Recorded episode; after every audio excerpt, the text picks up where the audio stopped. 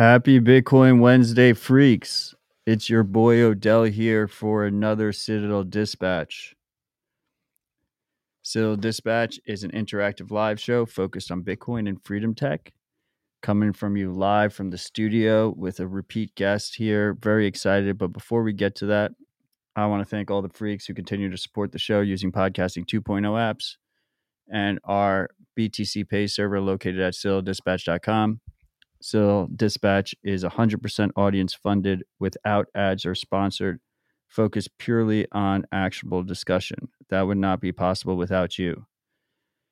When it comes to the podcasting 2.0 apps, my two favorites are Fountain Podcasts and Breez Wallet. You simply load it up with some sats, search Citadel Dispatch, press the subscribe button, choose how many sats you want to stream to the show and then as sats per minute you want to stream to the show and then as you listen uh, it will stream sats directly to my node. Uh, just a little warning if you use fountain podcasts it is a custodial wallet so do not load it with too much money because you have to trust them. Well actually you trust lnpay.co which is the custodial pri- provider they use. Um, the show is also supported using a feature called boosts. Boosts allow you to, well, Boostograms allow you to send a one time payment and include a message with it. As always, I will be reading the top boosts from the previous episode uh, to shout out the freaks who continue to support us. Since last episode, I have changed the SAT split on the show. So you were already supporting Dispatch and you're already supporting open source development through OpenSats. But now also direct funding will go to the No Bullshit Bitcoin audience funded news desk, the RaspiBlitz Dev Fund, the RoboSats Dev Fund, the Seed Signer Dev Fund, the Zeus Lightning Wallet Dev Fund, and podcastindex.org.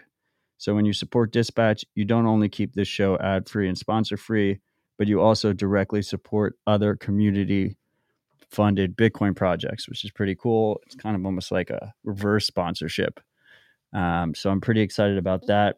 I've been told by the various podcasting 2.0 teams that I've had, I'm pushing the splits to their limit. It is the most splits for a podcasting 2.0 podcast. And as a result, uh, they told me the boosts might be slower, but I like pushing the limits. So we will see how it goes you freaks test out the boosts and we'll reassess next week if I have to remove some projects. But I'd actually like to add some projects. So hopefully that's not the case. Let's get to reading the top boosts. We have the highest boost dispatches ever gotten from at Hut. He says, Internal gratitude, Matt. Can't tell you the impact you've had. Much love to you. Stay humble. If you make it to Vancouver Island, I have a bottle of whiskey with your name on that. That also goes to all plebs listening. Shout out to Hut for 210,000 sats. We have our boy Chad Farrow who gave 10,000 sats without a message. I think he was testing out if the splits worked, and they did. We have C.A. Danner saying muchas gracias. MBK is never boring. She's awesome. She's actually got some artwork in Bitcoin Park uh, that we have up on display and available for sale, which is pretty cool. We also have Roughneck Miner coming in at 10,000 sats. Always great signal coming from the dispatch. If you're ever in North Dakota, hit me up. I'd be happy to host you and any others you bring. To all the ND Bitcoiners, let's get a meetup going. So those are some of the top boostograms.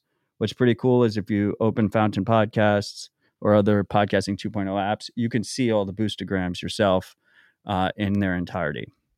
Also, huge shout out to all the freaks who joined us in the live chat, both on Matrix and through Twitter and Twitch. I know I told you freaks that I heard from a lot of you that you wanted a YouTube stream. I did attempt to upload all the the whole archive of Citadel Dispatch and start streaming onto YouTube as well to give you that option. Uh, but they banned my account saying that it promoted scams, spams, and deceptive content. So don't hold your breath on that one. I did press that appeal button, but they can go fuck themselves. You can obviously watch the show on Twitch, as I said, bitcointv.com. Um, I'm also posting the archives to Rumble and Telegram. And you can listen in any podcasting app. My favorite that's not podcasting 2.0 is AntennaPod by just searching Citadel Dispatch in that app. If you do not have sats to spare, it does help the show if you press the subscribe button, leave a review. Thank you. I do appreciate it. Okay, with all that out of the way, I know it was a little bit slower this time, but we've been having a fun day here at Bitcoin Park. So my mind is a little bit all over the place. We have good friend, ride or die freak, and repeat guest Tony here in the studio. How's it going, Tony? Let's fucking go. Um, I'm really great. Uh, this is kind of incredible what you guys have got here. You know, I was in Nashville, I guess, last um, you know, four or five months ago. Um, you guys had a solid operation. I was impressed even back then. And uh, yeah, let me just say this is pretty amazing. Uh, while Tony is in here, he's also looking at one of the other co-founders of Bitcoin Park, Rod. If you heard um, a door close and chairs moving, that was Rod being extremely loud as we started the podcast. That's also why I was a little bit distracted. This room is extremely soundproofed, but it does not account for Rod entering while we are starting the recording. Hello, Rod. Anyway, guys, um, so what are we going to talk about today? We're going to talk about decentralized identifiers, formerly called, uh, often called DIDs. We're going to talk about this concept of Web 5 that was proposed by Block, formerly Square, and we're going to talk about Lightning privacy. Tony was actually on the show for Dispatch 21. I think we we spent over 2 hours specifically on Lightning privacy. So if you haven't listened to that, consider listening to that after this dispatch. Uh, Tony has the honor of having both episode 21 and 69. Completely coincidence, too. I did not plan this. And you have a couple others. There was one uh, that I just shilled today that was 57, which was the crowdfunding one, which I thought was really good. Yeah, I met um, Sat Sale in Austin for a hackathon um, like two weeks ago. Um, we just randomly stumbled into each other and was like, "Hey, you were Tony on Citadel Dispatch, right? We had never met each other in, in person. He's I still haven't met him yet. He was like locked in Australia. yeah. So apparently he got out and made it to Austin. Um, so it was kind of beautiful to be like, wow, okay.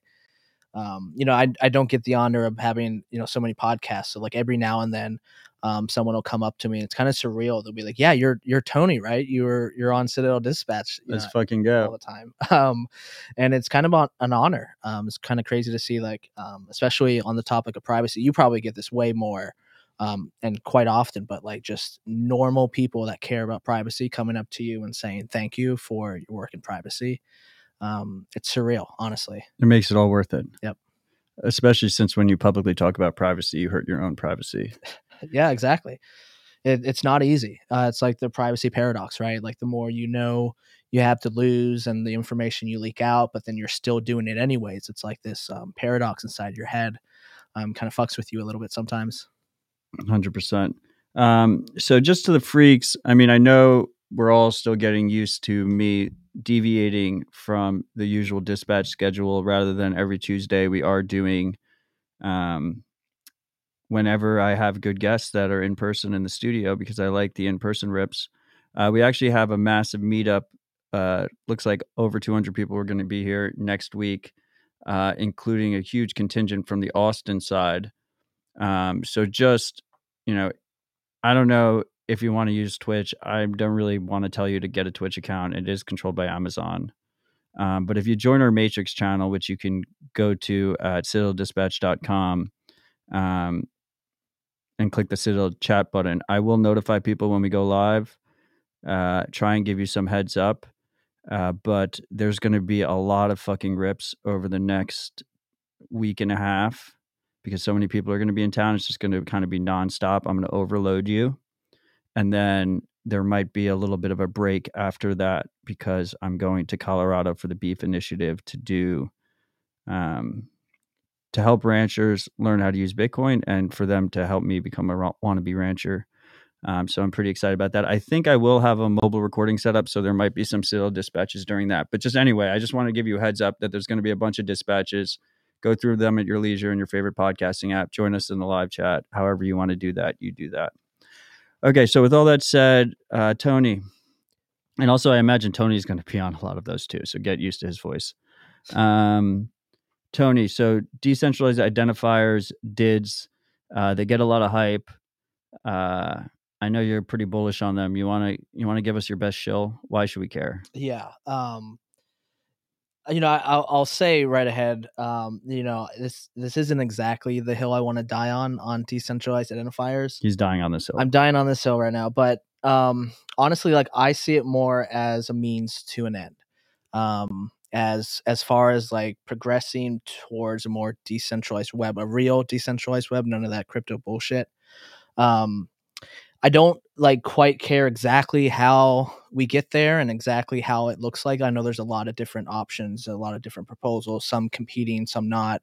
Um, but all that said, I do I am pretty bullish on decentralized identifiers, and I think um, you know there's some trade offs, but I think all in all, there's DIDs get a lot of hate too because they you did get a lot of hate. They get a lot of hate. Um, I thought I was the only one that I'm. A, I'm a little bit skeptical. no, this. uh, I, I see a lot, and the common thing I always hear is the fact that they think the government's going to have like a new world order, and like DIDs are going to be our Yeah, see, I- identities, and this is the problem. Like I had a very long, great conversation with Tony the other day, and he's just preempting my talking points. Uh, but anyway, continue. No, I mean that's like the number one thing I hear, and it's it's honestly like valid points, but. I guess yeah. I guess we are jumping into some of the weeds there. In in, Yeah, in give us the basic shill. Why should people care?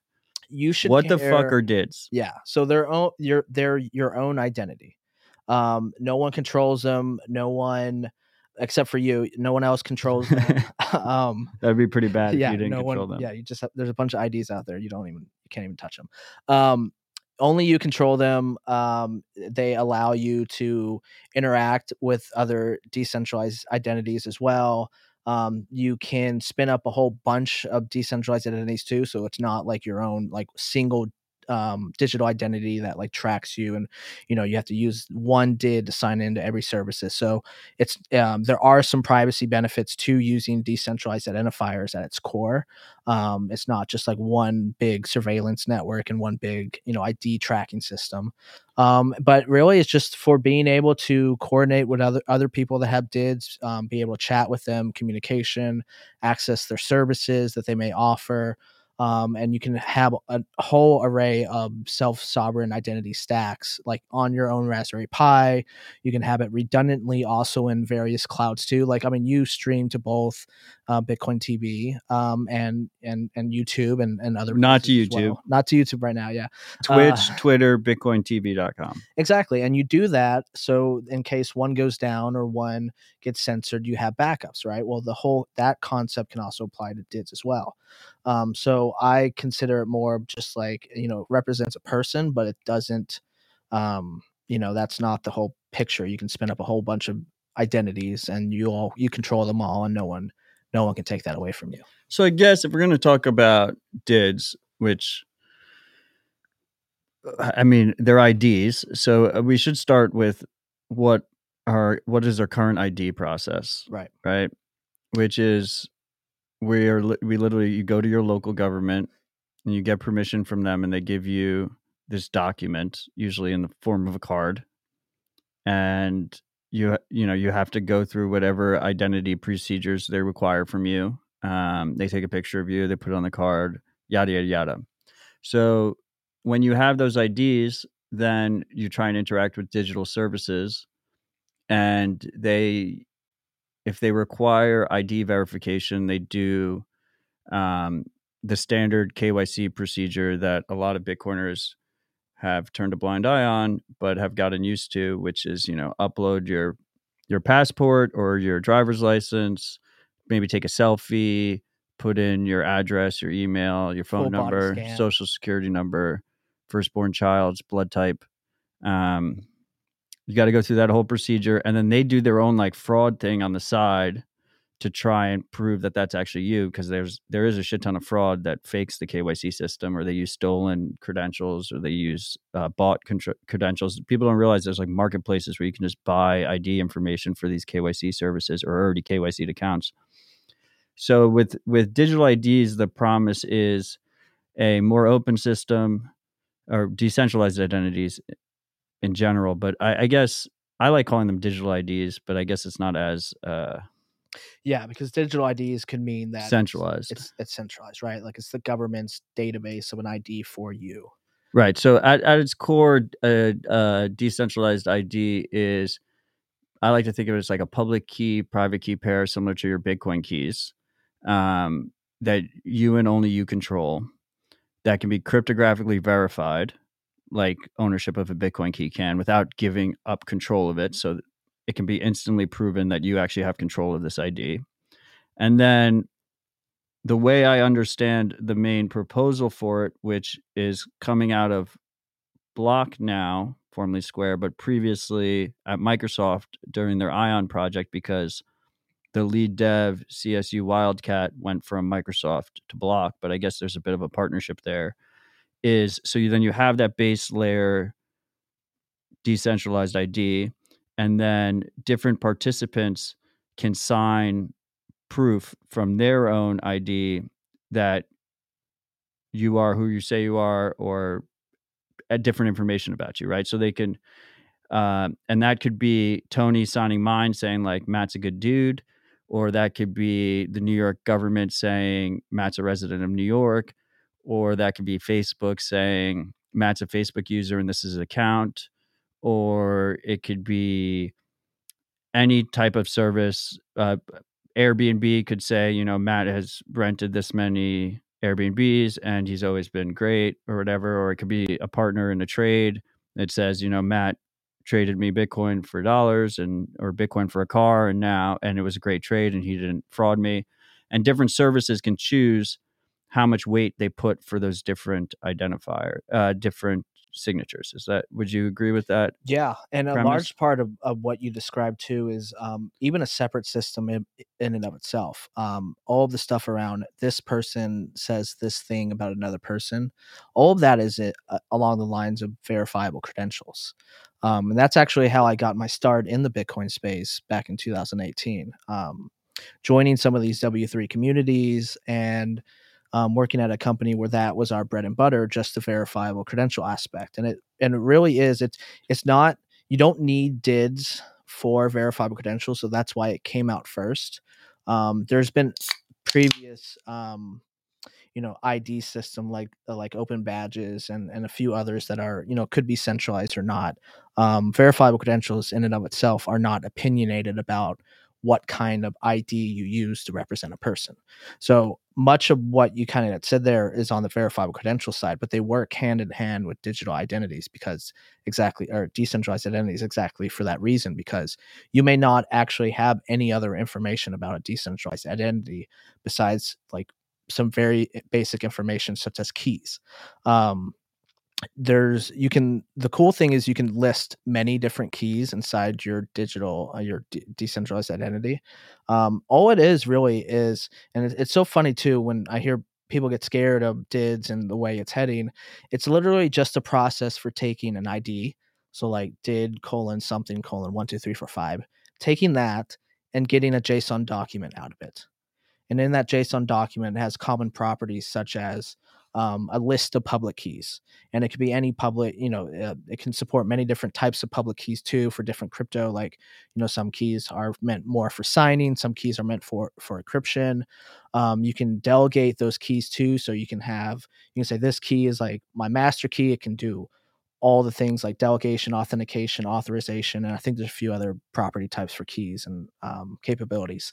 Um, or you can have one key that like you keep on your mobile phone and that you know that's good for logging into websites or something. So you can have a list of different keys so it's not just like one key um, which actually kind of makes things simple. You can like scatter keys across all your devices um, but then you can also have um, a list of services that you support.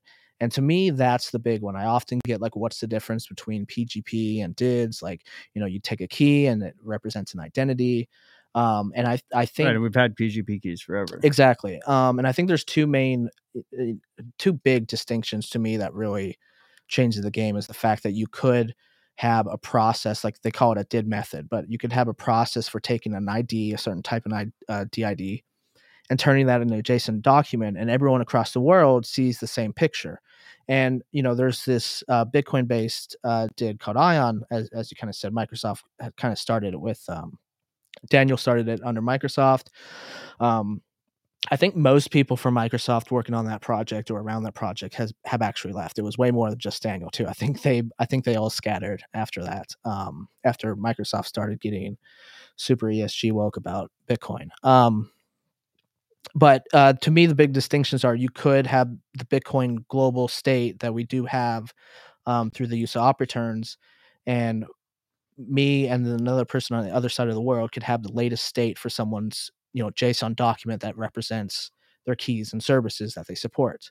Um, that's the big one, and then the second one is the fact that you can list services inside of your um, identity too. And with services, I mean things like um, communication. You could have like your Dropbox as one of your links so people can go view your public pictures if they wanted to. Um, literally any service, and that's kind of why I love DIDS too. It's like not opinionated.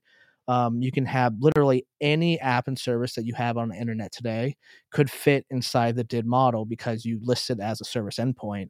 Um, and then some of the web 5 stuff that they're working on too is even abstracts that further. So like there's so many different applications you can build on top of it just from the fact that you have um, you can resolve the id from anywhere um, and, and, you know if you're using ion you, you, know you just need access to public bitcoin blockchain um, and then the fact that you have keys and services listed inside of that document and from there you can do communication and anything else and you can do public key you know cryptography and encryption and signing um, just from those uh, three. You can send messages. Features. You can do file transfer. You can do all these different.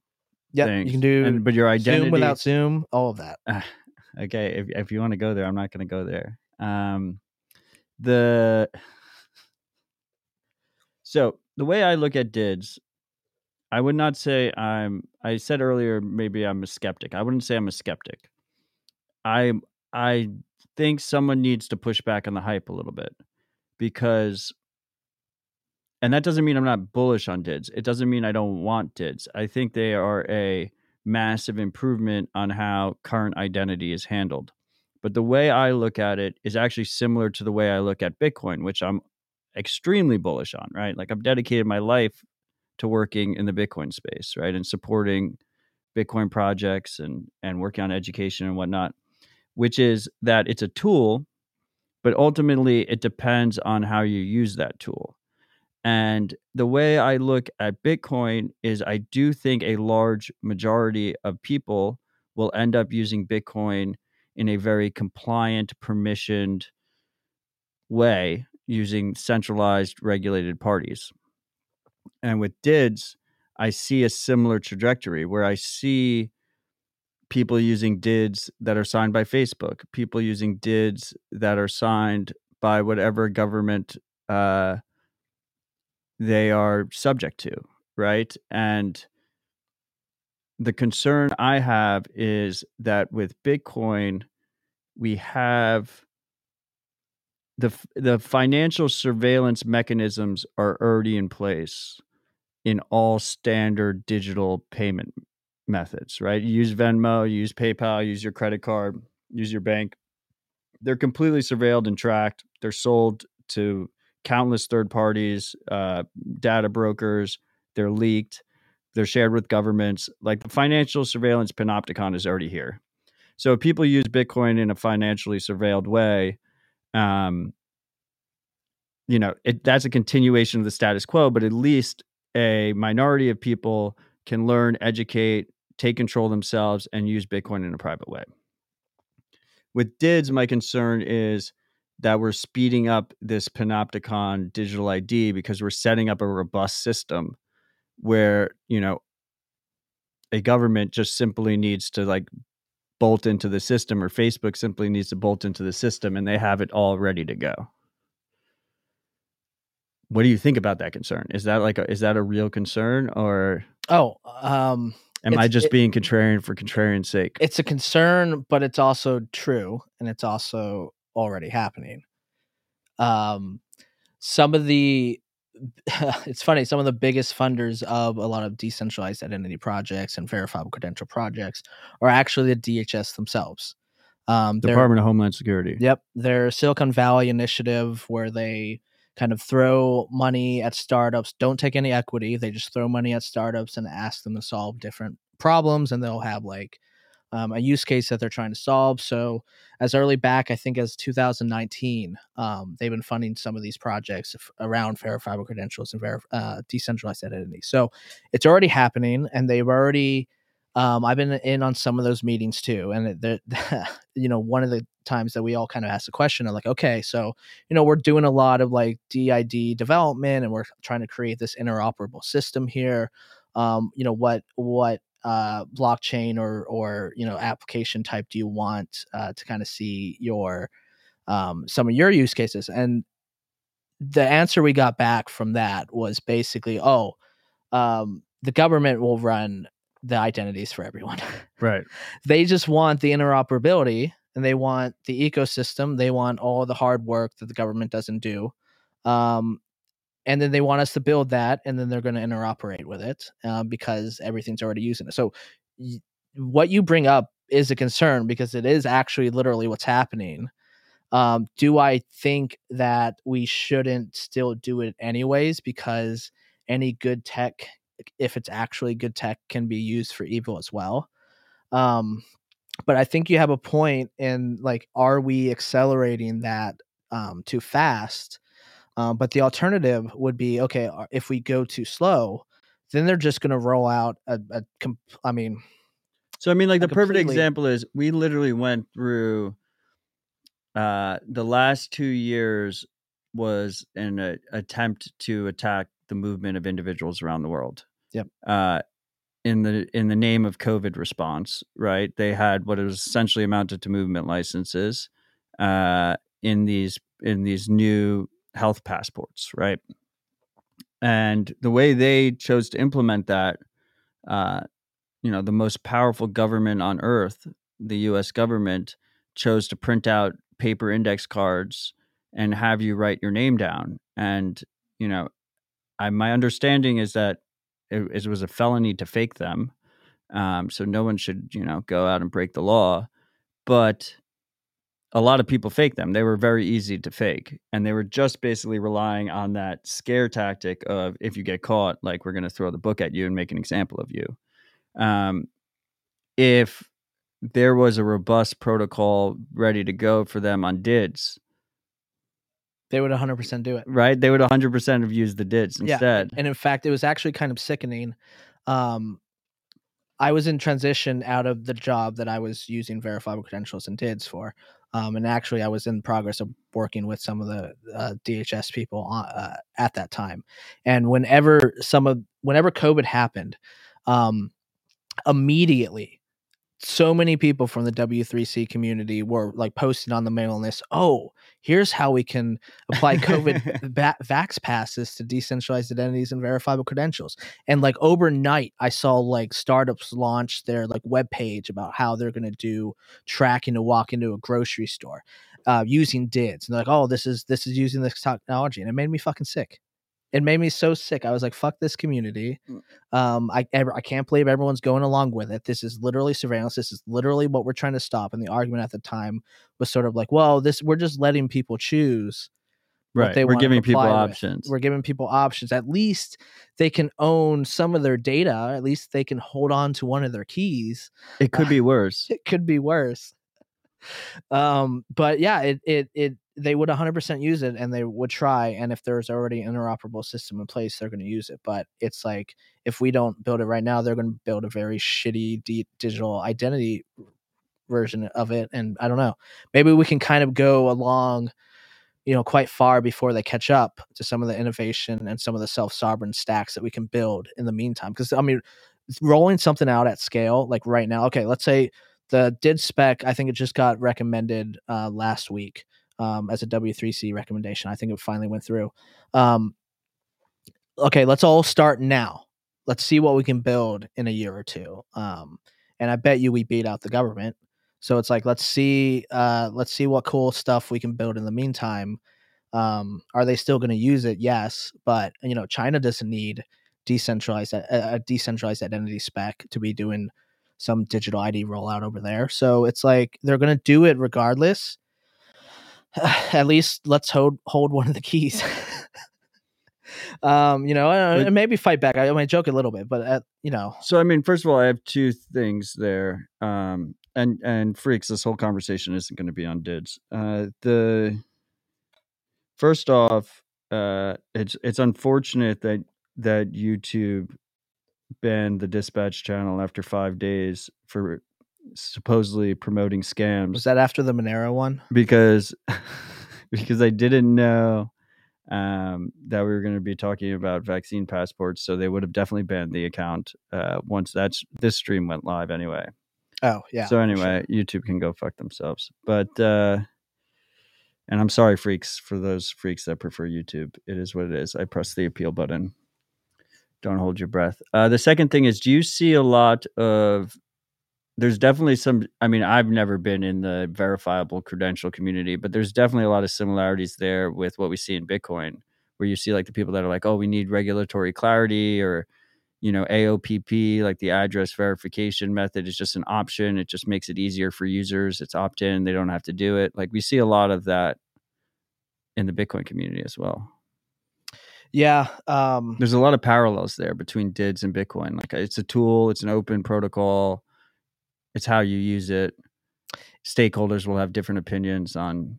and honestly, it's it's it's kind of beautiful to see, right? Because that means it's, I guess, a nonpartisan issue. Like both sides can appreciate what it could give each side. So um, the people that are actually for more regulation and enforcement, um, they may like it because now instead of taking a picture of a fake ID and uploading it to some service and having them like do a check, you know, have another service process whether or not that image was authenticated, uh, like authentic or not.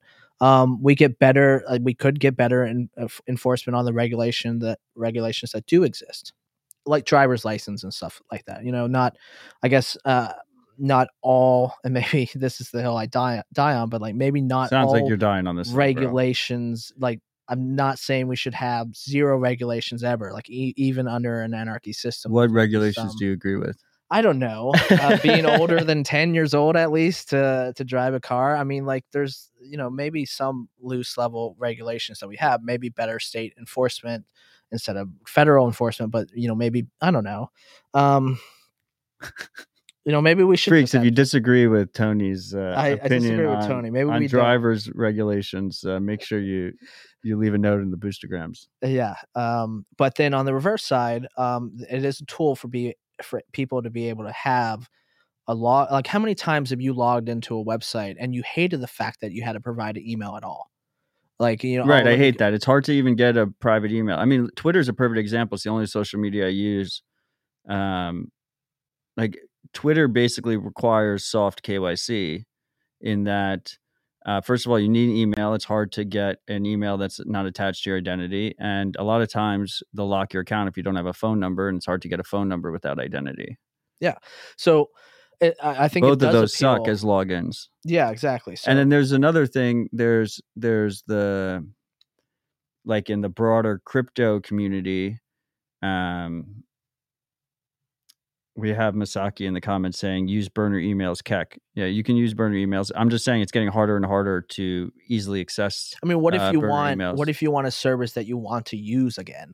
Right. Oh, but uh, the one-time use emails, Right. like a lot of times Twitter will fuck you on that too because they'll be like, "We just sent an email confirmation to unlock your account." You're like, "I don't have Yeah. control of that email anymore." But what I was going to say is, there's that company.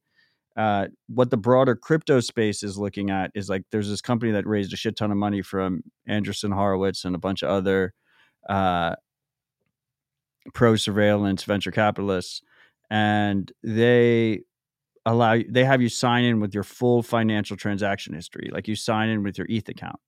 So like if you're talking about like dystopian shit um, it's not just coming from the government side like the private sector is also proposing even worse shit um, i can't even like can you imagine the, like who's in that meeting room that's sort of like oh like when we sign up for our services we should expose our full financial transaction history. Yeah, I mean that that just comes down to the fact that like Ethereum is very shitty privacy and they don't care about their users and they actually lean into the fact that um, you know there's bag lists and people that are rich lists and they hope uh, they hope for more proof of staking systems and stuff like that. So we have There- chips ahoy in the comments on twitch saying i was driving at 10 goddamn commie well, no, if you're ten, that's fine. You know, I said older. You know, uh, as long as you're ten or older. Um, Uh, maybe I just said older older than ten. I'm sorry. Um,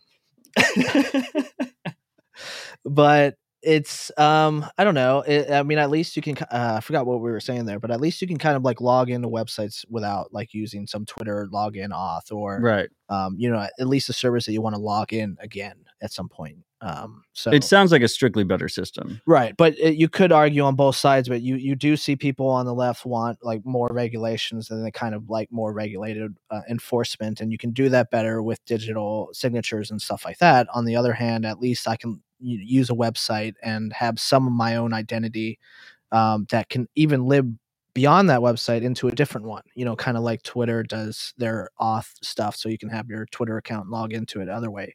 Um, you can do the same thing with decentralized identities too. So it's a way to kind of persist your data. Um, you can even like interop your data too amongst different websites. Like if you have a, um, your data store on your server at home, like on your Raspberry Pi or something, of a list of tweets, um, you can go into like I I love the idea of like dumb front ends, like front ends in this like DID world that just like access individual data stores and pulls them down and creates a beautiful UI from it. And we all compete on creating beautiful UIs and a beautiful user experience. We're all in we're all working with the same data. It's just about creating a better user experience um, for that data. And that data doesn't list uh, that data doesn't live on AWS's servers and, and Microsoft servers and, and all those places. Ideally, they live on your Raspberry Pi. But someone viewing your Twitter account pulling tweets from your Raspberry Pi looks the exact same as me pulling, you know, Jeff Bezos' Twitter account where he keeps his tweets on AWS. So I like the fact that we can have options um, under a kind of did system, and you know, at least you know some of the options are very self sovereign friendly. I mean, when it comes down to it, it's, you know, one could argue that the internet brought about the greatest surveillance mechanism the world has ever seen. Bitcoin might bring in, you know, surveillance money for a large amount of people. DIDs might bring in surveillance digital IDs for a, a large amount of people. But ultimately, all three allow sovereign individuals to take control over their lives and it, it empowers them. And and I, I would say that most people would say that the internet was a massive net benefit. I think most Bitcoiners would say that Bitcoin is a massive net benefit, and I think we will see that play out. And it's probably the same exact thing with DIDs, right? Yeah, I think so. I, I think I, one of the things I like to say is like, you know, Bitcoin fixed the money problem, right? Um, but we still have an identity problem that we have to fix. Um, like we can't live our lives with zero reputation anywhere and no identities, no trust in anybody. Um, I think even under some anarchist local economy system, you're still going to have trust in your friends and family. If any, I mean, DIDs are super important in that situation. Yeah. You need to have some kind of easy, interoperable identity system in Right, at least- world. At least, yeah, at least in this digital world. Um, because if you're talking like an anarchist world filled with citadels. Like you're talking about like local economies and all these different independent trade agreements and stuff like that and you you need some kind of interoperable identity layer in there as well right? I mean, I think it helps, especially if you want to interact with, I guess, people from other other citadels. Um, you're still going to probably want to do trade with, you know, the the Austin Citadel is going to want to trade with the Nashville Citadel occasionally. You guys are going to want our beef. We're going to want your what do you guys do here? Chicken. Um, we're gonna we're gonna want your chicken. We're you know we still need. we, we just launched the tennessee beef initiative buddy we have a lot of beef here as well okay, okay. So we don't need your beef I'm sorry. Um, but Well- yes there will be trade between the two yeah, we need your chicken still. Um, we'll figure out something to give you. you Um, must have a lot of chicken and uh probably, but you guys have hot chicken. yeah well we can send you spices um but we're still gonna especially if we're living a world without like the government and like smaller um privatized companies um you know we're, we're still gonna need a way to contact somebody else and hopefully it's not always through twitter um you saw now like the supreme court is now wanting social media history to like buy guns and have your second Well, no, the like- Supreme Court's not. The Supreme Court knocked down the New Oh, York sorry, New law. York did, so sorry. New York added. It looks like New York is going to add a new law that requires social media history right i said that to get a concealed carry permit. exactly and then and that fucking sucks we shouldn't need facebook's permission to fucking get a gun Well, Facebook's going to have to sign your DID in order to get a yeah gun. Yeah. so there's York. still going to be some of that you know the whole the whole scenario where you but go to the it's an DMV, open system. you go to the DMV, and they'll you know it, under that kind of system where we still get some verifiable proof from the government, um, such as our age. You know, there's some basic things that kind of help, um, but like age and and whether you can drive and things like that. But um, you're still going to go to the DMV. You're an You're gonna- extreme status when it comes to driving. You just keep bringing it up. Look, I don't want to. There's a lot of idiots on the road already. Like I've been on the road the last two months. Um, it, I I don't want to deal with uh ten year old idiots. I'm sorry, dude. I'm sorry for that guy in the comments, but um, you're still going to go to the DMV. But hopefully, ideally, I bring my own did with my own data and my own keys, and and it could be a Bitcoin based did. Um, and I bring that to the DMV, and I said, okay, you know, I can drive sign a verifiable credential tell tell the whole world that you know and sign it to my did and say that i can drive and it doesn't and someone can go someone can walk in with ethereum did i don't i don't give a fuck but they can sign their did or you know their verifiable credential specifying that their did can drive so we're still going to have some level of proofs and attestations in this world um, even from the government itself but ideally it's from an id that they can't just rip up and throw away So you said this. You said this term Bitcoin based did. Um, the ion, the ion proposal, and what what CSU is continuing at at Block involve Bitcoin. How do they involve Bitcoin for the freaks? Right. So the way it kind of works, it it uses op returns, um, but it uses them in a little bit of a different way, where it's not just one ID per op return.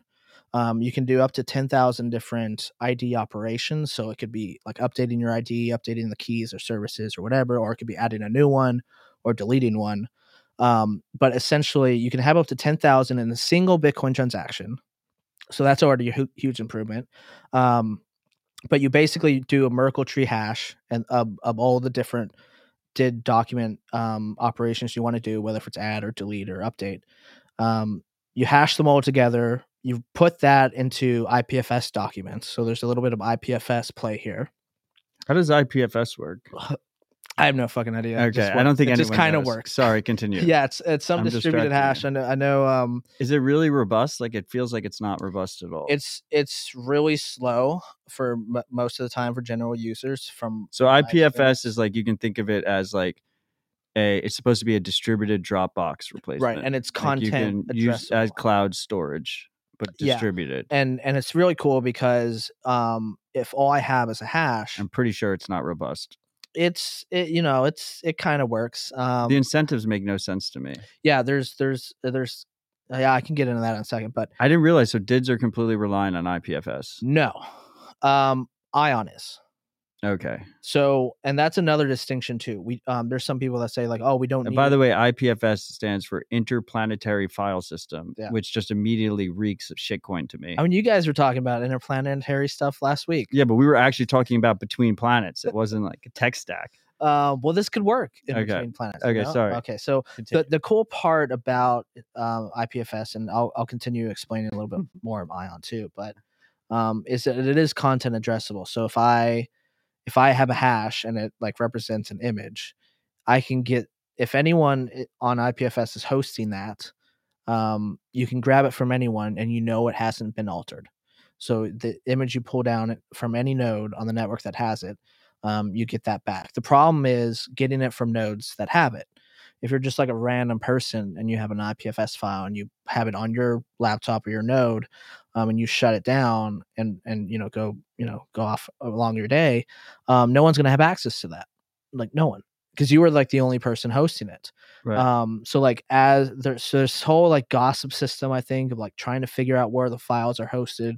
Um, so it takes a while for a file to actually reflect it, or you can pay some of these. You can pin um, files. You can pay some of these bigger nodes that already have that are already well connected with each other. So there's some sort of like distributed sense to it. Um, so presumably you could keep this this did file anywhere. right and you and it's okay if like it can't be accessed at that point in time right because you if you wanted to i could create a did But IPFS is like the easy solution right now, at least. yeah and it, it's at least the solution for um ion currently so they'll write and in theory you could maybe have one where instead of an ipfs hash if there is a better content addressable solution for hosting files Um, you write that op return in it, but you can have the same kind of ion system, just not on IPFS, just on like I don't know a better storage system. But the fact is, like all decentralized storage systems kind of suck anyway. Right. So like it's Ion's like the best, or sorry, IPFS is just the best we kind of got right now. There's another one. I think it's some DAG. It's called some DAG thing. I think Synonym's doing, but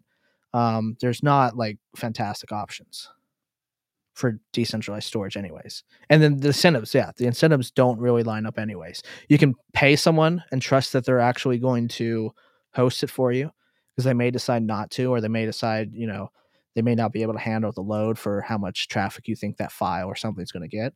Um, and that's why like filecoin got birthed which is just ran it's just Complete bullshit shitcoin. um, a complete shitcoin. But um, I, I I think it's fine. I, the incentives, like if if if I ask you know Bitcoin TV to host my content and then they go away, well, all, all of a sudden their reputation's burned. I'm never going to use Right. them ever again. So I think it's okay that there's some trust. Like I may pay Bitcoin TV or I may pay someone else uh, to host my IPFS. There file. could presumably be providers that are getting paid probably with sats. And you don't um, need some like cryptographic atomic proof that they're going to do it.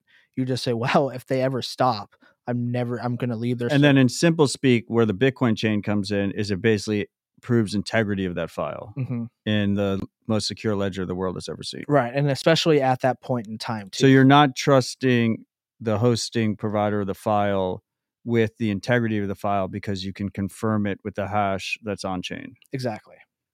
Um, in a and- cryptographically verifiable way. yeah, and then and then if you have those IPFS files, you do have to I think like unwind the Merkle tree, so you do have to like pull in individual. But presumably, like software files. can just handle all that exactly. Software handles all of that, like the root hash that is put into the op return. Like most DID users are going to have no idea what any of this is, and that's fine. Yeah, and you don't need to. And in fact, um, and that's like I said, just Ion's way of doing it. Um, there's like a hundred different DID methods. Most of them are shitcoins um, for a way that they anchor identity to a blockchain. But you don't need a blockchain at all. That's al- also like a common misconception is that oh, why would you spam Bitcoin's blockchain? Um, putting this on Bitcoin, you don't like DIDs suck. They don't, you know, we don't need identity on a blockchain. It's like okay, cool. You don't.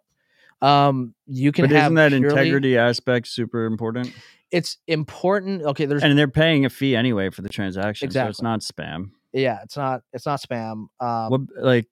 I mean, fees are not non-existent on Bitcoin. What do we care? right. Um, and and then our nodes don't um index op returns anyway, so it kind of it kind of saves a little bit. Um, they don't get indexed in our TX set. If fees go up on Bitcoin, then you can further optimize in the future. Right, and then right now the cap is ten thousand operations per op return too. Um, so you can do a lot of different uh, identity updates. Um, and then maybe you know if the if the fees did get outrageous, um, I believe that's just like a node implement, like an ion implementation. They could probably just raise that if they needed to. Um, Presumably, there's some limit somewhere. yeah, it's the reason they have that limit is because they don't want because there are IPFS files that each Ion node is going to want to hold on to. They, they don't have to. Each Ion node can my Ion node could decide to only store documents for my identity. Um, and that's the cool thing. I can forever store my identity on IPFS and like close my laptop and like or maybe like print it off or something or I don't know. But I could like close my laptop and you know no one would be able to, if if I was the only ion the IPFS node that had some of my document files on IPFS. Right.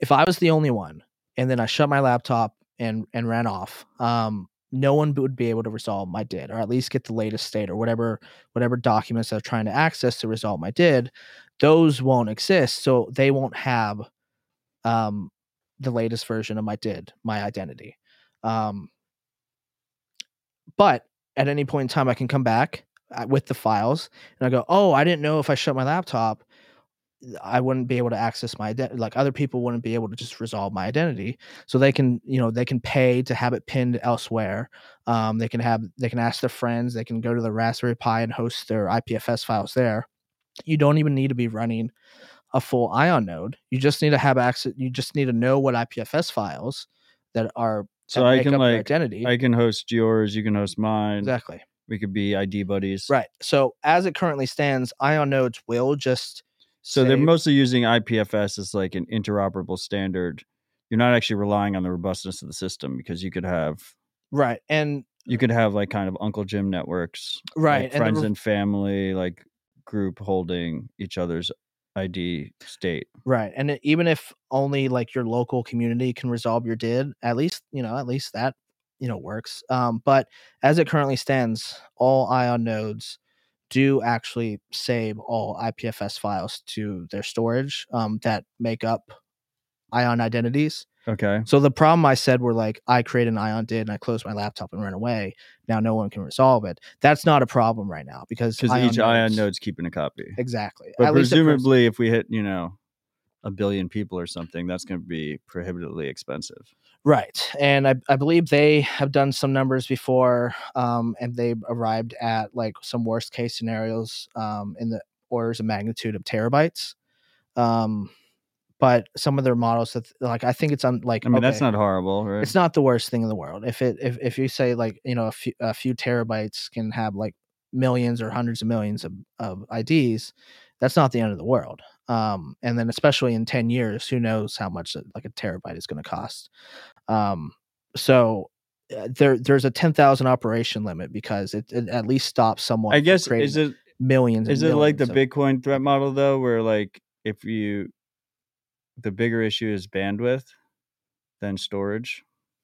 Like it does it become prohibitively expensive to run an ion node? So there's only like three of them and they're all run by evil megacorps. I think the bandwidth issue would probably have um, IPFS would have have a lot to that. I think um, I don't know what the stress tests on IPFS are, and I don't know how good being able to retrieve documents on like a huge, massive scale is actually going to work. The out. ion nodes are key to the whole system, right? yeah, and the ion node is basically the ion node. What Can it, anyone run an ion node? anyone can run an ion node. You point it to your uh, Bitcoin instance. Can you run an ion node without storing everyone's credentials? I don't think there's a way to turn that off. But presumably someone could right, and create can a fork and do that, and right? you could say i just want to be able to create ion identity the cool thing is you can actually have someone else publish your ion updates on behalf of you. Um, you still sign it with your keys but then you give the document to someone else and you say hey you're about to like if i'm about to update my ion identity and you come to me and say you didn't want to pay any on-chain fees but you know i'm already going to pay some on-chain fees i can just include your update with my blockchain posting. So we have uh, a, a man from the tribe of Ben's, um, Ben the Carmen, saying, "I think the gate to running an ion node is doing all the op return transactions. Is there a specific signature that has to be done for the op return transactions? Yeah, you have to. You do have to parse um, all the op return transactions, and then I believe on mainnet it starts with like one. But what about submitting the op return transactions? Is that permitted? Is that permissioned? Or no? can an- anyone do anyone can do that. So anyone will post a specific op return, um, and all the ion nodes will look at it and judge whether or not that's like an ion one. And if it was an ion operation, then they go fetch the IPFS file, and then they say, okay, is this a valid ion update or not? And if it is, well, let's say it was just something random, then they throw it away. But let's say it wasn't signed correctly, then they they throw that update away. But if everything was Gucci, then they would just take that update and apply it to the did that they already have in their system. So if you want to trustlessly resolve other people's dids, you would want to run an ion node that does um, store all the IPFS updates um, from all the other contributor, the, all the all the people posting. because you have to check them anyway. you. So You it's may a performance thing. Uh, Exactly. Carmen was saying he meant the fees. Like it would just it could be prohibitively expensive for people to run an ion node that's submitting op returns if fees go up. Yeah, but that's where you can do up to ten thousand operations in a single Yeah. single op return. Um, so that like you know that helps a lot. You can like like I said, you can have your buddy do it for you. Um, and I was like thinking more of I was thinking more of a check like if I was running my own ion node, like I wouldn't like try and uh I wouldn't try and submit everyone's updates to chain. It would just be like my buddies if if the main ones weren't doing it or whatever. It'd be more of like a check on power rather than exactly. Like, everyone's updates. and you can run an ion node and like not do any updates and you're just like resolving other people's identity and maybe you don't have one yourself um, but then the cool thing is there, there's also like peer-to-peer based its that like don't broadcast to a chain at all um, there's still there's still keys involved and you basically you take the document and you have your own peer-to-peer based id that's like derived from that document and then i give it to you through like a text file or it's like how pgp is kind of handled anyways where you take your you take your blob a P- pgp file and you like host it somewhere you can do the same exact thing for uh, peer-to-peer based dids without a blockchain involved at all so but the cool thing is that you're still interoperable with ever, everyone else's dids, no matter which one they choose. If if someone's using an ion did and they want to talk to a person that's using just like a peer to peer did, and they gave them their did, you could do that. And and it, you can use the same applications. You talk to them exactly the same. It's just the resolving of I have this ID, and I need a document. How? What's the process for this ID type to get that document? And that's all that matters. That's all dids are really. So I mean, let's transition here. We somehow spent 50 minutes on dids. I died Um, on that hill, I guess. You're dying on the hill. You're the you're the main did guy now. It's you and it's you and uh, CSU Wildcat. Um, shout out to Dan. Uh, he's CSU Wildcat. Yep. Um, the so are you familiar with Block's Web five proposal? A little bit. So like where did dids for the freaks, where did dids fall into that vision? What is that overarching vision? the overarching vision and i and of course they would probably say it better than i um but it's a basically a stack of did adjacent technology. So dids are i would say one of the biggest aspects for their web 5 vision. Um, the ids themselves the identity layer itself. Right. but then I would say that Web 5 now is like building this application or developer tooling suite of tools around um, did. So I believe there's something they're calling a decentralized web node, um, which is basically your, they want that to be like almost your application stack that you Right. use somewhere. Um, they want verifiable credential tooling amongst their Web 5 stack where they have you know tools and and processes in place and maybe some applications where you can actually like share yeah i think matt's a good guy and you can have you know build reputation systems from that or whatever um and they have like yeah i believe all the stuff around decentralized web node and um some of their tooling and verifiable credential stuff um they're building that around And they have the. TBD project, right which is their like decentralized exchange protocol, yeah and i believe which that relies on DIDs as well. relies on dids as well so the whole, basically the whole basis for the build out of Web five is built on the bedrock of DIDs. Yep, which is beautiful to see because uh, it's been in the works. Um, I think even well before 2017, and um, I hope we're finally kind of seeing the vision of that play out and so actually get some cool applications that hopefully release soon this year. Um, using them, and we can kind of play it with them ourselves and see see if uh, it's actually real or not. But like as it currently stands, I don't think you can do any of that Web five stuff right now. But there are, um, I think they are working on that. And the most important part of Web five was that it was an elaborate troll on Web three devs. Yep. Because it's two, it's Web two plus Web three. It's two times better than Web three. Yep. Oh no, it's No, not. it's just two increments better. It's two increments better. That's that's your your daily dose of live math. Um, did did better than Marty. two, two times three is, is six. Um, so, I mean, I assume we're going to talk more about this topic over the next two weeks as more people come into town. Um, so we'll keep coming back to this topic, among other topics. Um, let's pivot into your recent Lightning privacy work. Yeah, Um, how's that going? it's good. It's a lot. Um, a lot of different things. Um, so I can dive into some of that. I think uh, I think the one that you're familiar with is some of the probing that I've been doing. Yeah, what's the deal with that? You added uh, 30 gigs to my fucking storage requirements, my node. Yeah, I know. I apologize for that. I did not even mean to. Um, I think I had like asked you if I could probe you, and you're like, "Yeah, sure." No, I said you don't need my permission. Anyone can probe. Yeah. Uh, It's an open system. so I started that. What is probing? yeah so probing on the lightning network um there's this problem where you, basically anybody that has a channel can basically probe anyone else. And probing itself is the act of sending a fake payment um, either to a node or through a node to kind of gauge information about information that they can derive from whether or not that payment, that fake payment, made it past that node or if it got kicked back because of things like maybe there's not enough liquidity. So probing is historically used for balance probing. Um, See how much money you have on Lightning. yeah, and typically it's not a malicious thing. Um, services will do, especially custodians. They have to. They almost have to do this because the problem with Lightning is you you don't know the fee that you're going to actually pay until you get like that final confirmation screen of like, okay, this fee is going to be 100 Sats. Um, the only reason you know it's going to be 100 Sats is because the wallet did a probe behind the scenes.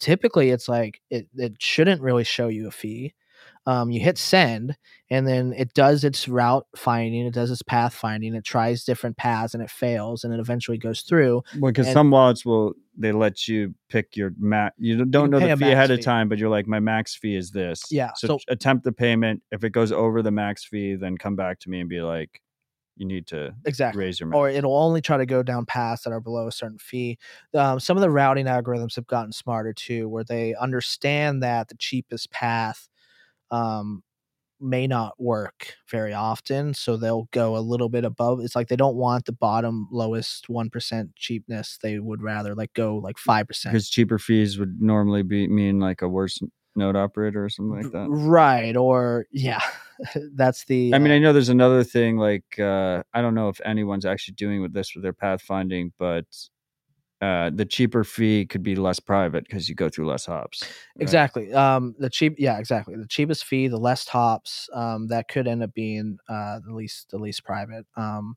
honestly, yeah. If you want more privacy when you're like making payments, going around through the most amount of hops as possible. Not just the most amount of hops, but the hops that aren't the lowest path. Because you can even do like if I know where your node is and where it sits, and I know like a, another node and where it sits, I know I can compute the lowest path between you and and and and Rod or you and someone else. Um, I already know what that is. So if you actually take that path, um, and there are observers in the middle, they can kind of hypothesize of whether or not okay, the the the payment came from this channel, and I routed it out that channel. Like how many lowest path algorithms fit that profile? So Right. yeah, there's there's uh there's an advantage to kind of sending it down not the lowest path or not the lowest amount of hops. Um, but probing itself is basically they're doing that to find out what payment actually succeeds. Um, it's funny because it'll succeed in terms of probing means it made it to the destination and then it failed. But you can see if it made it to that destination. So you try a bunch of fake payments, it makes it to the destination. You know what it, you, they'll, you'll calculate the fee on that, and you say, okay, that's going to be 100 sats, and then you go back to the user and say, it's going to be 100 sats to make this payment. Do you want to do this? Yes or no? And at least they have an exact amount for the fee. And custodians have to have that exact amount. They can't just be charging everyone at scale like willy nilly. They need to actually have an exact fee to see. They want the cheapest fees for the user for one, um, but they also want to make sure that they can account for their own fees and they can get paid too. So these services are just probing left and right all the time. Oh time. yeah, and typically just in time probing, which is just like right when the payment's about to be made. They send out a probe first. Right. But they can also just be probing constantly. So I took that probing concept um, and I wrote about it a year ago and we talked about it on Citadel Dispatch Right. episode 21. Um, you can probe for the existence of unannounced channels too, Right. So called private channels. so called private Well, channels. you don't like the term private No, channels. it's so we're calling them unannounced channels. unannounced channels now. Stop Because they're not private. they're not they're not they're i mean they're a little bit more private in terms of like you're not announcing them to the rest you're not gossiping about them to the rest of the lightning network um, but there's a variety of ways you can figure out um, that an unannounced channel exists as in like it could be in your invoice because you need to get paid down your unannounced channel If you need to use an unannounced channel to receive a payment, you have to give something called a route hint, which puts it in the invoice. exactly and you give that invoice to a user and that user may pay with strike and then all of a sudden now Strike knows about all of your nodes unannounced Right. channels. Strike knows a lot of shit, Strike knows a just lot in of shit. general. Yeah, um, it's funny if you ever And every invoice has your node ID. We've gone over these exactly. things. And uh, what I like doing is like writing in the memo like this is for drugs. Right, just try and get their Yeah. strike account frozen. Exactly. So if they pay in Strike, I'm like, oh, haha. It's funny because they'll scan it and then it pops up on the Strike app. Oh, you're paying this for drugs. It says it on the memo. At that point, they already know. It's too late at that point. It's that too point. late. But that's what I think we talked about previously, just getting rid of the memo field Right. because it's a very user foot gun. Yeah. And there's something called memo hash. And like the story I always give is the story of I was playing poker and I put the guy's nim dash poker and then he paid with strike. So then strike knew his nim and that he was playing poker and could correlate my node ID with the poker game. Exactly. So what's a memo hash? It's a hash of the memo instead. Right. So you put that in there, but there's still a problem of like, okay, if you write the same thing, then the same hash would be like for everyone. So if everyone put four drugs, then like all you would do is hash the word for drugs and Right. Everyone You'd have to put some kind of salt there, like some salt. four drugs, 69 or something. I, I like putting four 400 milligrams LSD. But then why how is that even helpful for the recipient? Uh, Uh, for the sender. Obviously it's helpful for the recipient. Right. It's The help- sender can't reverse engineer the hash, so they can't see what the memo no. So you was. have to send the hash out of band. And that's the pro. I think that's why it's basically unusable to use the memo hash because So you put so the memo hash in band and then you put the actual context of the memo out of band and then the sender can verify based on that Yep. that it was in fact the real memo. Yeah, and if you want to see this, like in, it- overkill. it's You're better off just not having a memo. Exactly. Just don't have a memo. But if you want to see this in and practice, each individual can put their own memo. Like if I'm paying you in my wallet, I could just put I'm paying Tony, exactly. and in your wallet, you could be like I'm receiving money from Matt, and we don't have to actually exchange that information. no, I would rather people we get rid of rem- memos in Lightning, and whenever someone goes to pay, the sender just manually types a description and it just saves it in their phone. Um, which is what we do with labels for on-chain transactions already. exactly. Um, it's it's not, uh, and that but if you want to see memo hashes be done in practice, Ben Carman, he has um his Is opera Ben coming back. here next week? Yeah. awesome. I, So- I think I just doxed him on on stream, but I think yeah. He'll be on dispatch. yeah. Um, I think he was just on Stephan Livera last night. So Great podcast. Yeah. I don't know what number it is. Sorry, Stephan. Stephan knows. he knows. Um, but if you want to see Stephan can Hash- famously like out of he he out of nowhere he can name any episode that he's fucking done. He's done hundreds. yeah, uh, a madman over there. Um, but uh, Opera Bot made by Ben Carman, it uses the concept of memo hashes. Um, so if you want to see this done in practice, like you know, pay a um, pay a memo from Opera bots and uh, see how that works. It, I mean, it's a bad UX in general, memo hashes. Okay, Um, so we, we're yeah. getting sidetracked. So probing is sending a bunch of fake payments to learn things on the Lightning Network. Right. Whether that's fees, how much you're holding on the Lightning Network, or unannounced channels existing. yeah. So that one was a new one. So you sent a shit ton of unannou- uh, shit ton of fake payments to my node, to the Citadel dispatch node, the same node you guys use to stream sats to. And what was the result? The result was your channel DB size grew 30 gigabytes. Right. So you denial of service attacked me with storage space. Right. Um, I hope Freaks didn't have a problem paying Matt during that time. Um, no, payments are still going cool. going great. The Good. node is I specifically didn't jam your channels at least, so I made it a little bit lower. So I would send up to how could you jam my channels? How does that work? oh channel jamming. Uh, you just hold. You do a lot, basically a lot of hodl invoices, Okay. and you just hold, and you exhaust all 483 HTLCs that each of your Per channel? per channel. And then how how long does that last, that gym? I think you can go for a few days, um, and then you would have to do it again, which is not that hard. You can just keep You can have it automated. right? over and over and over again. So, So, what and so anyone can just take down any lightning node, is that what you're saying? yeah, and Joost highlighted this about a year or two ago. Joost Jager, um, and I think he did the trial. He did it with like I think Bitrefill and um, Amboss uh, or Jestopher himself. Um, and they did that proof of concept on mainnet, and he actually went through and jammed the channels between. You can you can send a payment that just keeps going around in the circle. Um, going through the same channels. So you don't have to send multiple. You don't even have to send and it multiple. just keeps taking spots. So like one payment, you can you can jam like um you can jam up to twenty HTLC slots. But this is specifically an issue with HODL invoices. Um, this is just an. uh, I guess it's not. I that's just the way I described it. Um, it's not HODL invoices themselves. It's just like, I guess it is. Yeah. I mean, you. It doesn't have to be an auto invoice per se, but Can you? My point is, can you disable that on your node? no. So you're you're it? routing, um, and you have no idea how. so why long- hasn't someone done this to like Kraken or Bitfinex or some shit? Um, because we don't operate under an adversarial environment. As I always say. So so so you're you're you agree with me under the belief that that Lightning is is kind of just um it's been operating in this honeymoon phase basically where you don't have really active attackers out there. i i would say so. And Um, it, it probably won't get more robust until there's really active attacks, right? Right. So part of my hope for some of this probing too. So okay, besides the fact that you went up, your DB went up 30 gigabytes. Right. was able to find I think 15 or 16 different unannounced channels on your node. Um, I don't know if you ever went back to confirm if I that's didn't. how much you had or not. I was kind of pissed off about the extra 30 gigs. Like, you probably couldn't log into your node because it was fogged.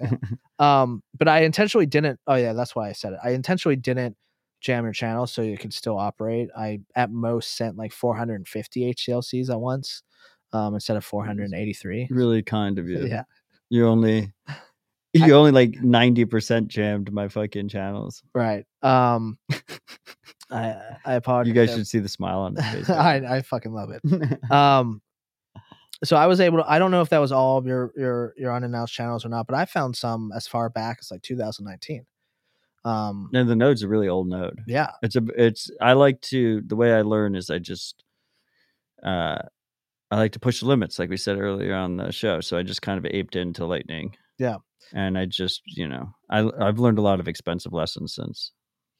and and one of the things that sucks and i guess going back to on an like okay so we said we're gonna this this shows your unannounced channels what does that actually mean it means that the utxo that is backing that channel you thought you were making it private by making it a private channel um and you you didn't announce it to the whole network but then um, it gets probed out or it gets leaked in an invoice and all of a sudden they can see your utxo that you You can use. connect the UTXO to it. Right. Um, the amount. Um, Do you know the active um, balance, like remote versus local? Like how much is on each side of the node? um, I, if I wanted to go that far and actually do, if I did the balance probing attack after doing the private channel attack, the unannounced channel probing, It'd be a second attack. it would be a second attack. But I could. I and could, what you just keep increasing the payment amount Yep. to see how much can go through, Yep. And then once I actually with all through- fake payments. exactly. So, So, presumably you just add another attack on top of that. So you first find the private, uh, the unannounced channel, and then you do the balance probing version of that attack to figure out how much is on each node. Because because the way I like to think of Lightning for the freaks is it's like an abacus, which most people probably don't even know what an abacus is. It's those it's like the things they used as calculators before calculators existed, where you have like little beads on a string. So you have some Bitcoin on one side of the channel and some Bitcoin on the other. One's controlled by one node, one's controlled by the other node. And natively by the Gossip protocol, you can't um you can't see how much balance is on each side. But with this balance probing attack, you could. Yep. And if I wanted to, I could add another attack. So I find your unannounced channel. I see what, uh, how much is on either side, and then I just go ahead and jam it just to like put the cherry on top. So, So, you, first you discover the unannounced channels, then you figure out how much money everyone has on Lightning, and then you shut down my node. Yeah. And at no cost to me. Um, I just have to open up a bunch of channels and I'm ready to go. Uh, well, we got a long way to go, I guess. Yeah. Oh, okay. So the positive news. Yeah, let's hit us with the The positive. positive Let's news. get let's get cheery here. Um, this is in progress of being fixed. nice. Yeah. Um, uh, LDK has added it. I believe there's a PR for LND. I'm not sure about Core Lightning or Eclair, but they're all going going to add it. Um, it's they're calling it like this the zero conf channel feature. So like that doesn't sound like a great feature to have um, for most users. Like no one's going to want to open zero conf channels uh, between just like normal people, but It's mostly for LSPs, but with that they had the- Lightning service providers. yeah, Lightning service providers. With that, they had to add the feature that you could make up a fake channel ID for your unannounced channels. So- Okay. So, because it like the whole reason this is possible is because the channel ID is derived from the UTXO information. Right. So you, once you have the channel ID, you can figure out which UTXO Right. opened it. So now there's for unannounced channels, there's not well, you know, once your software supports it, um, you're not going to have to. You don't dox your UTXO based on um, the channel ID. So you can now again put it in a bunch of invoices, and they won't know what UTXOs are associated with. But you can still do the balance probing. um, or no? no, no, because because you can't probe the unannounced channel at all. Because for for one, you also well, okay, I'll take it back a little bit. If you knew the channel ID, it would be possible to still probe it, but you would not know what UTXO was derived from it. Still, you could maybe do a Wait, so you couldn't just do the probing attack that you're already doing? No, because um, the way it works, like it's a uh, channel ID is a number basically, um, and it would be too. It's too hard to just guess the number because it could be any random number. Um, I am actually looking at every. I scan the blockchain for every unspent P2WSH transaction, Right. um, which is the kind of transaction that an open Lightning channel uh, is. Um, there's about 860,000 unspent um, P2WSH transactions. Okay. Um, and you need it to be unspent because like that means it's still in a channel. Right. It, it- it's a channel open but no close. Exactly. Um, so that's the set I get to work on instead of like a number between one and you know I don't know two to the power sixty four. I'm literally just dealing with like a binary amount, like just a, a numerical amount of probes. Um, so if I wanted to scale this up, like I think I spent like a day or two doing a complete eight hundred thousand probes against you because we're we're also going through Tor. It's also taking a while. Right. Um, maybe the shittiness of Tora is maybe me. maybe my probe starting up is what made Tor go shitty. I don't know. Yeah, you you you DDoS the Tor network. Uh, that'd be great if that's like what I accidentally did. Um, but no, so we were even going through Tor, and I think it was like I was only able to do like five probes a second, which is still pretty good on Tor in the grand scheme of things. Um, What was that like? That young ETH dev or whatever. That remember when he like uh he fucked up the multisig because he like called the function or something. He was just like fucking around, and then he posted he posted on the on the forum or something. He's like, I think I killed it or something to that. effect. oh yeah, it like shut down the entire smart contract. yeah, Yeah. they lost a bunch of ETH on that.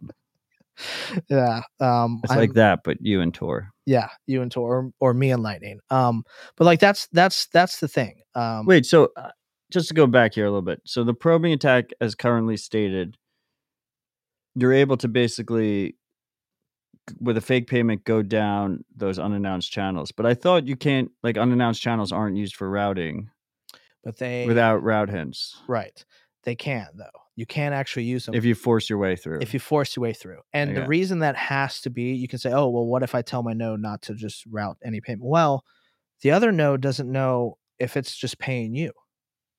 So it has to give you right, that payment. And you have, like, you would want it to get to your node. right. And then your node decides whether or not it was a payment. If it wasn't a real payment, then it throws it back. Okay, so then let's go back forward. The so with this change that's soon to be implemented, you couldn't just do that same probe and then do some kind of like timing analysis on when that channel was created with the UTXO set. No, because since it's not since the channel ID is no longer derived and and and if we're moving to just random channel ID aliases, it's too big of a number set to be able to actually reasonably Right. guess any a single probe. So would you be and even if I did, even if I got I could maybe figure out that there was a channel between two nodes that's unannounced, but I won't know it's I won't know it's UTXO information or it's a mount or any anything like that. and you but you could still balance probe it, right? Yes, you could still balance probe So it. you wouldn't know what UTXO is based on, but you know the channel existed and how much Right. was in there. So in theory, if you leaked out that channel ID um, through an invoice, someone with an invoice, one of your invoices, can probe that and also route down it if it wanted to. Um, the main reason, honestly, to have unannounced channels in this day and age, not for privacy at all. It's it's mostly just for the fact that you're signaling to the network. You probably don't want to use this channel because it's from a mobile node that's gonna be. Don't use it for routing. Don't use it I'm it for telling you not to use it for routing. I'm asking you not to for your own benefit. You can, but like you're not going to get anywhere. so what's the name of this change we're talking about? We're talking about zero zero confirmation Yeah. channels. So zero confirmation channels or SCID aliases. They're kind of the they lumped together. Um, and but the cool thing is like I would you call them private channels again after this update, or would you still call them unannounced channels? I would still call them unannounced channels because, I mean, I don't know. That's a good question because at least you get to hide the UTX information now. Um, and even if you dox the fact that you have a unannounced channel, you don't dox the UTXO. So I don't know. That's a good question.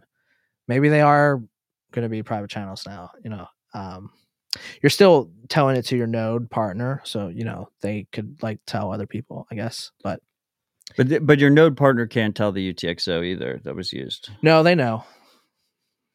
Your node partner knows. Yeah, your node partner knows. Even though the channel ID isn't derived from the UTXO. Correct. Yeah, because they're both waiting on the fact. Oh right, they have to know. It's part have- of the yeah, It's it's it's what part of the trust model. exactly. If they didn't know, They're looking at the collateral as it's Right. they're gonna have to be able to do the penalty transaction to take your UTXO if Yeah. you fuck with them. Yeah. Um, but the cool thing is like besides your node, I probed uh, two other nodes, and Okay. one of them was uh, the ACINQ node. Okay. One of the Um, largest nodes on the, the- network. Yeah, like the largest node. Um, Is it the largest node? I think it, uh, The, per the channel. largest node no, I per channel. per channel it is. Okay. Um, I was able to find 400. How many gigs did you add to theirs? I don't. Well, actually, so because they're not running LND, I don't think I added very many. oh, because they're running ACINQ. right. Um, so they were fine, and C Lightning's fine, and LND will be fine soon with some updates. Um, but I was able to find 400. I like don't even want to be running LND, but I, I don't want to close all my channels. I have so many Right. channels. I mean, you know better than most how many channels I have on that node. So. Yeah, I know the exact number. Okay, so sorry. You you probed the ACINQ node.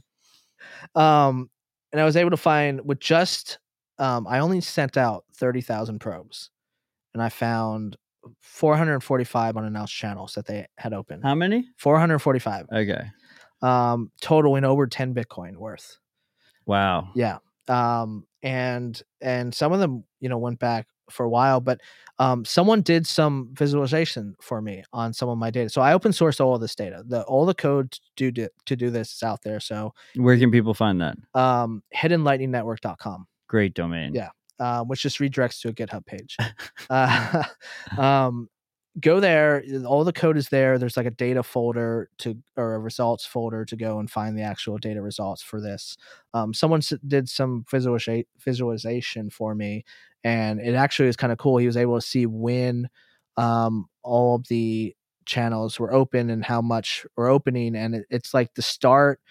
You know the the I think their new um, LSP that they launched, um, there was a huge uptick in unannounced channels being open because they're an LSP and they're they have a Right. mobile app, and it makes sense that um, you know someone like them. I want to I want to eventually pro Breez, and But that can't be people. all of their unannounced channels, right? No. They must have way more than I- 400. I only probed thirty thousand out of eight hundred, so I did Okay. like what uh, out of 800,000. eight hundred thousand. Yeah, sorry. Um, I only did like like a few percent. I'm not going to try and do math right I'm, now. yeah, I'm not. Uh, like a few percent. I think less like five percent. Yeah. Um, and I, I those thirty thousand. Um, are right, less than 5%, because 5% would be 600K. Yeah. Um, Math. math. Um, out of that thirty thousand, I the reason why I got so many just from that is because I just used UTXOs that looked like they could have been Lightning channels.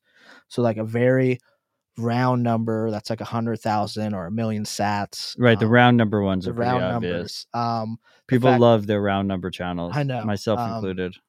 and and then the fact that it was like only one of two in the change output because like you're not doing batch people don't batch channel open Right. um you can now but you, people don't um it's too hard honestly to do it um and yeah, so everyone uses just round numbers, and it's usually the only transactions in that um, output, just two. So it was able to. I'm like that's probably a high percentage, like 445 channels from that 30k.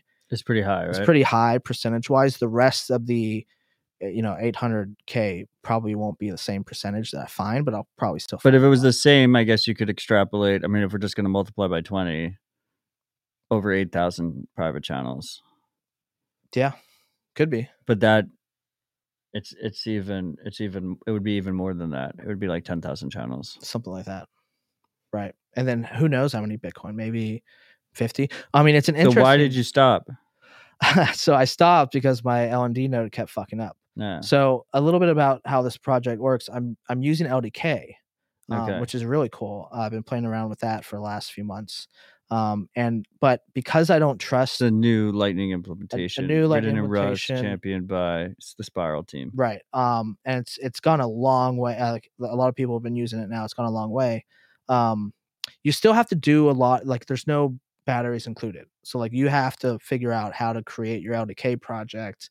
Um, and quite honestly, I didn't trust myself to just connect to any node on the network with my LDK node that I hand like hand built. Um, but shout out to Paul Miller. He helped a lot on um on my Future node. Paul on Twitter. Future Paul. Go follow him. Um, give him engagement He's a Uh, ride or die freak too. yeah, love the guy. Uh, he'll be here next week. Yeah, he's going to be on dispatch as well.